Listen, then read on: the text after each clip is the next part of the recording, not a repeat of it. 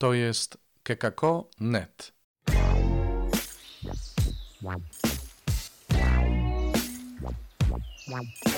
Poranny suplement diety.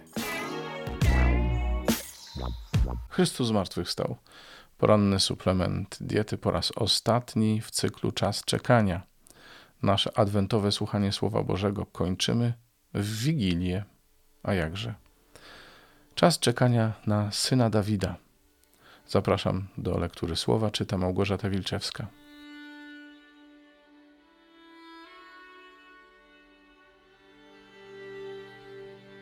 Z drugiej księgi Samuela.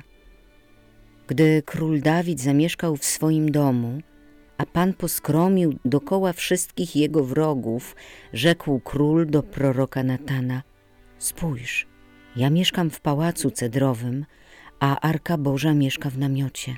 Natan powiedział do króla: uczyń wszystko, co zamierzasz w sercu, gdyż Pan jest z tobą.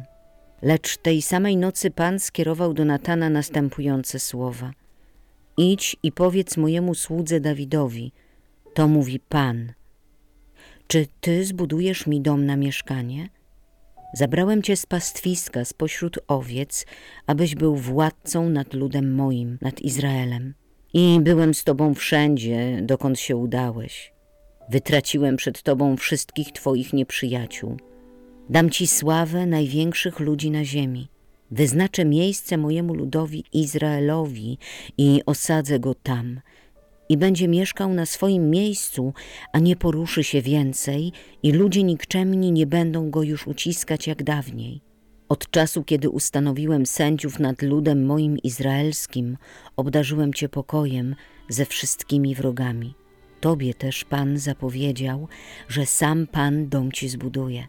Kiedy wypełnią się twoje dni i spoczniesz obok swych przodków, wtedy wzbudzę po tobie potomka twojego, który wyjdzie z twoich wnętrzności, i utwierdzę jego królestwo. Ja będę mu ojcem, a on będzie mi synem.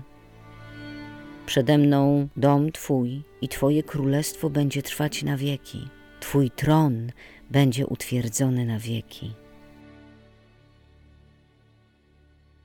Z Ewangelii według świętego Łukasza. Zachariasz, ojciec Jana, został napełniony Duchem Świętym i zaczął prorokować, mówiąc: błogosławiony Pan, Bóg Izraela, bo lud swój nawiedził i wyzwolił. I wzbudził dla nas moc zbawczą w domu swego sługi Dawida, jak zapowiedział od dawna przez usta swych świętych proroków, że nas wybawi od naszych nieprzyjaciół i z ręki wszystkich, którzy nas nienawidzą, że naszym ojcom okaże miłosierdzie i wspomni na swe święte przymierze, na przysięgę, którą złożył ojcu naszemu Abrahamowi. Da nam, że z mocy nieprzyjaciół wyrwani służyć Mu będziemy bez trwogi, w pobożności i sprawiedliwości przed Nim po wszystkie dni nasze. A ty, dziecię, zwać się będziesz prorokiem Najwyższego, gdyż pójdziesz przed Panem przygotować Mu drogi. Jego ludowi dasz poznać zbawienie przez odpuszczenie grzechów, dzięki serdecznej litości naszego Boga, z jaką nas nawiedzi z wysoka wschodzące słońce, by oświecić tych, co w mroku i cieniu śmierci mieszkają, aby nasze kroki skierować na drogę pokoju. Dlaczego syn Dawida? Odpowiedź na to pytanie znajdujemy w dzisiejszym pierwszym czytaniu. Rozmowa Pana z Dawidem za pośrednictwem proroka Natana, ale gdybyśmy poczytali cały siódmy rozdział drugiej księgi Samuela, usłyszelibyśmy również piękną modlitwę Dawida. Polecam lekturę siódmego rozdziału drugiej księgi Samuela w całości. Ten fragment nasz dzisiejszy też jest taki troszkę poskładany, jak widzicie może, dlatego że cała ta rozmowa czy dialog między Panem a Dawidem ma dwa wymiary.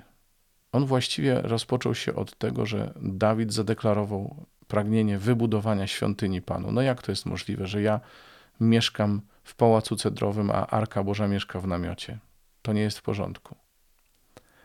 Tymczasem Pan z jednej strony zapowiada, że to nie Dawid zbuduje mu dom, tylko jego potomek.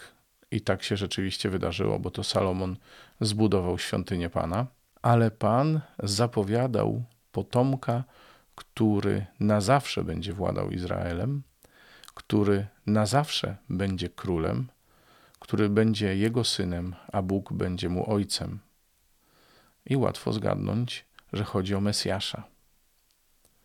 I ten fragment dzisiejszy akcentuje właśnie ten mesjański wymiar tej Bożej zapowiedzi. Dawid ojcem Mesjasza, a właściwie przodkiem Mesjasza, bo ojcem jest sam Bóg. Warto powiedzieć jedną rzecz o Dawidzie. Jego imię po hebrajsku pisze się trzema literami. Pisało się, bo w tej chwili dodano już samogłoski do języka hebrajskiego, ale w tamtym czasie używano tylko spółgłosek do pisania i imię Dawida tworzą trzy współgłoski, Dalet, Waw i Dalet, i one w takim numerologicznym hebrajskim kluczu zwanym gematria oznaczają liczbę czternaście. Dalet cztery, Waw sześć i znów Dalet cztery.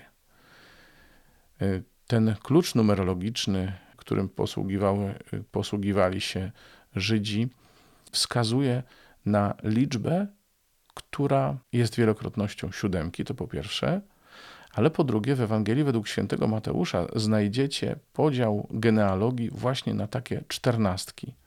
Od jednego punktu historii jest czternaście pokoleń, do następnego jest czternaście i potem do Jezusa kolejne czternaście.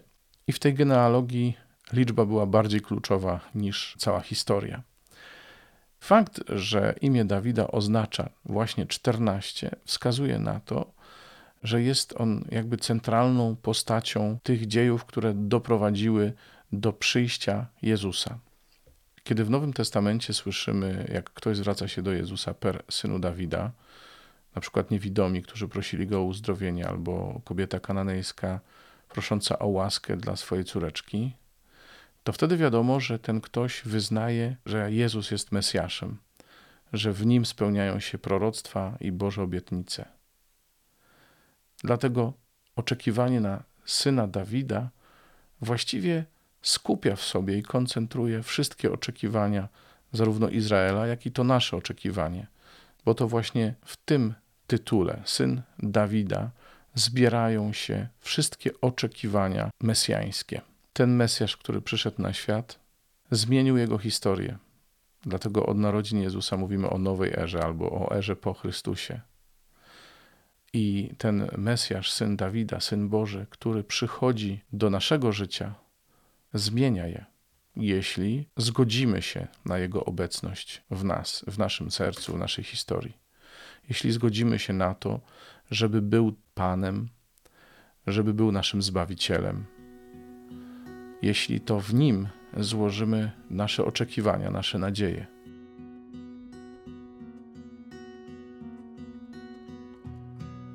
Panie Jezu, który jesteś jednym z nas, wiem, że jesteś przy mnie. W Tobie jest wszelka moja nadzieja. Cokolwiek jest moim problemem, bezradnością, Ty jesteś rozwiązaniem. Ty masz prawo do mojego życia, Panie.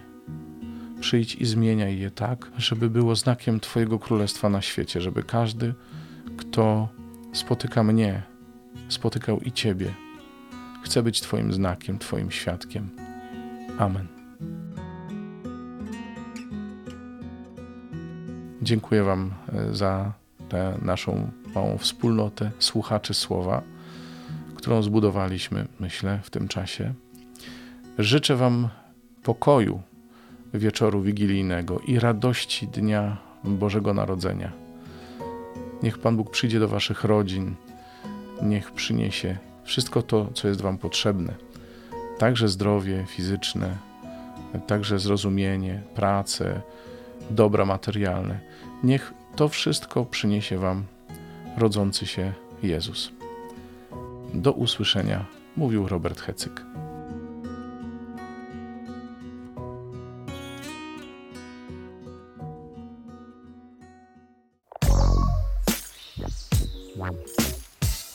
To był poranny suplement diety. czytajcie Słowo Boże, dzielcie się nim, na przykład pisząc na adres redakcja małpa cekako kropka net.